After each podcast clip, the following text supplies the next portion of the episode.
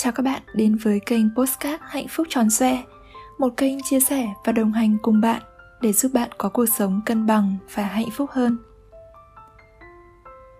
Quay trở lại với postcard đầu tiên của năm mới, Cũng nhân dịp mọi người đang nô nức lên chùa du xuân. Mình cũng muốn chia sẻ một chút góc nhìn của mình về cách cầu nguyện sao cho đúng. Cầu nguyện là một nhu cầu không thể thiếu trong đời sống hàng ngày của tất cả mọi người bất kể bạn thuộc tôn giáo nào, hay bạn không theo đạo, thì những lời cầu khấn hay những nguyện ước trong lòng vẫn như một món ăn tinh thần, là cách giúp chúng ta có thêm niềm tin, giúp giải tỏa các ức chế tâm lý do áp lực cuộc sống, vượt qua những hoàn cảnh không như ý. Niềm tin vào một đấng tối cao giúp chúng ta có được sự an ủi, một điểm tựa để vượt qua những phiền muộn, khổ đau, là chỗ dựa cuối cùng khi ta cảm thấy bất lực và không còn ai bên cạnh.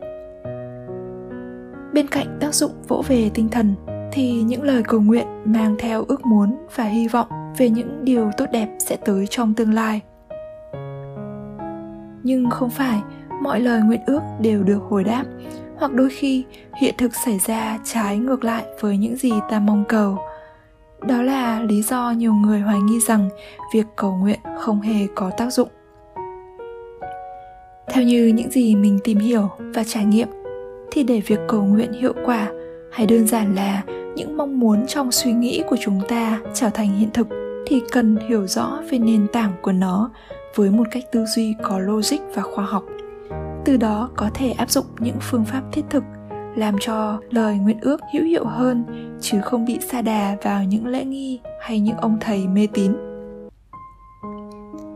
Tín ngưỡng chính là niềm tin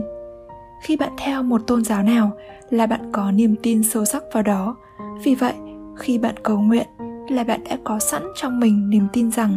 lời cầu nguyện ấy sẽ linh ứng. Địa điểm càng linh thiêng thì niềm tin thành công càng lớn. Điểm mấu chốt ở đây không phải là lời cầu nguyện hay địa điểm tâm linh, mà là tôn giáo giúp chúng ta củng cố niềm tin một cách vững chắc hơn điều này tuân theo quy luật của cuộc sống, đó là quy luật về niềm tin. Bất kỳ điều gì bạn tin tưởng về bản thân, cuộc sống và vạn vật, bạn sẽ nhận được. Với một góc nhìn của hiện đại, thì tất cả các tôn giáo trên thế giới đều là một. Các khái niệm về thượng đế, vũ trụ hay đứng tối cao không khác gì nhau,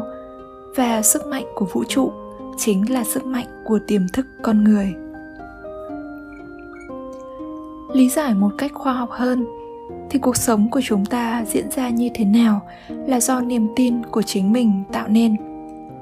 Cơ chế vận hành của tiềm thức chính là niềm tin. Mỗi khi bạn hoàn toàn chấp nhận một ý niệm nào đó, thì tiềm thức sẽ thực thi ý niệm đó.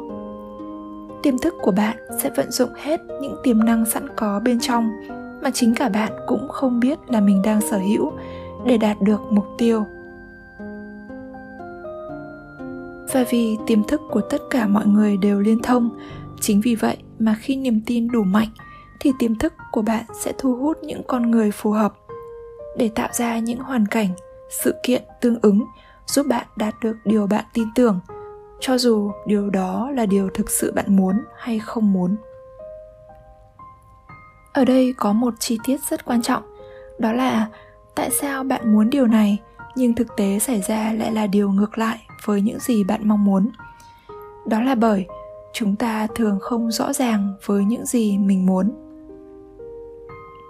Thường, chúng ta bị chi phối bởi nỗi sợ và cảm giác thiếu thốn nhiều hơn. Chúng ta cầu có tiền bạc dư giả, nhưng xuất phát từ cảm giác đang không có đủ, đang nghèo nên cầu được có tiền khi cầu bình an lại chỉ lo về bệnh tật. Khi cầu tình cảm thì bên trong dấy lên cảm giác không được yêu thương. Tất cả những nỗi sợ và cảm giác thiếu thốn ấy tạo nên rất nhiều sóng nhiễu, khiến cho điều bạn mong muốn trở nên không rõ ràng. Mặc dù lý trí của bạn muốn hạnh phúc, nhưng tiếng nói của nỗi sợ về sự đau khổ và thiếu thốn lại lấn át đi. Giống như khi bạn gọi một chiếc xe taxi nhưng nói với bác tài quá nhiều điểm đến, cuối cùng người lái xe sẽ rất lúng túng, không biết đưa bạn đi đâu hoặc đưa bạn tới nhầm nơi bạn cần đến. Vì vậy, khi có một mong muốn, một lời nguyện cầu thì bạn hãy có một ý niệm dứt khoát trong đầu, cực kỳ rõ ràng về điều bạn mong muốn, thành thật với chính bản thân mình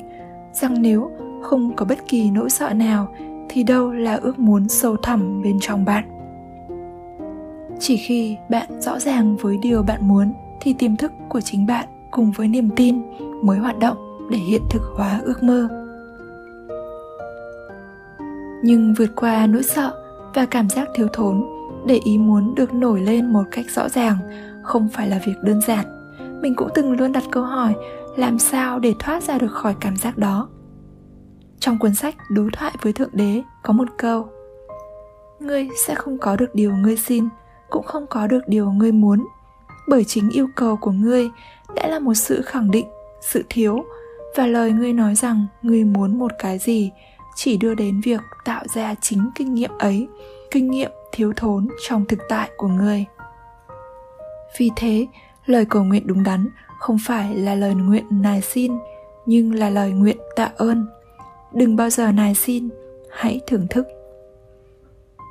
Đây là một trích đoạn rất cô động và ý nghĩa về việc chúng ta cầu nguyện với cảm giác thiếu thốn, thì cái chúng ta nhận được chỉ là một thực tại thiếu thốn mà thôi. Còn khi ta cảm ơn về những điều ta mong muốn, với cảm giác hân hoan như đã sở hữu rồi và ta chọn những điều tuyệt vời ấy để trải nghiệm trong thực tế, thì thật ra đó mới là lời cầu nguyện đúng đắn ví dụ như, khi bạn muốn cầu tiền tài thì thay vì xin cho con năm nay có đủ tiền trả nợ, thì hãy thay đổi cả từ trong lối tư duy đến câu nguyện rằng, cảm ơn vì con đã có một cuộc sống sung túc, ấm no. Con thực sự biết ơn vì sự đủ đầy và dư giả trong cuộc sống của mình. Sự cảm ơn là lời khẳng định mạnh mẽ nhất với vũ trụ, với thượng đế để hiện thực hóa những mong cầu trong cuộc sống và đương nhiên bước cuối cùng đó là hành động mong muốn giống như một mục tiêu nhưng bạn phải bước lên thì mới tới đích hãy làm việc thực sự chứ đừng chỉ ngồi không và mơ ước nhưng có một mục tiêu đúng đắn cả về mong muốn và niềm tin thì cũng đã giúp bạn đi được 40% quãng đường rồi. Còn lại, tiềm thức của bạn sẽ dẫn dắt bạn tạo ra những hoàn cảnh phù hợp để giúp bạn đạt được điều bạn mong muốn bằng hành động của mình. Khi hiểu hơn về phương thức vận hành của tâm thức, hẳn bạn sẽ hiểu vì sao có những điều mình đạt được có những điều mình mãi mãi không có cho dù đã cầu nguyện rất nhiều. Quan trọng ở đây không phải bạn cầu nguyện điều gì mà là bạn có thực sự tin rằng mình sẽ đạt được điều mong muốn hay không hay bạn cầu nguyện với nỗi sợ và sự thiếu thốn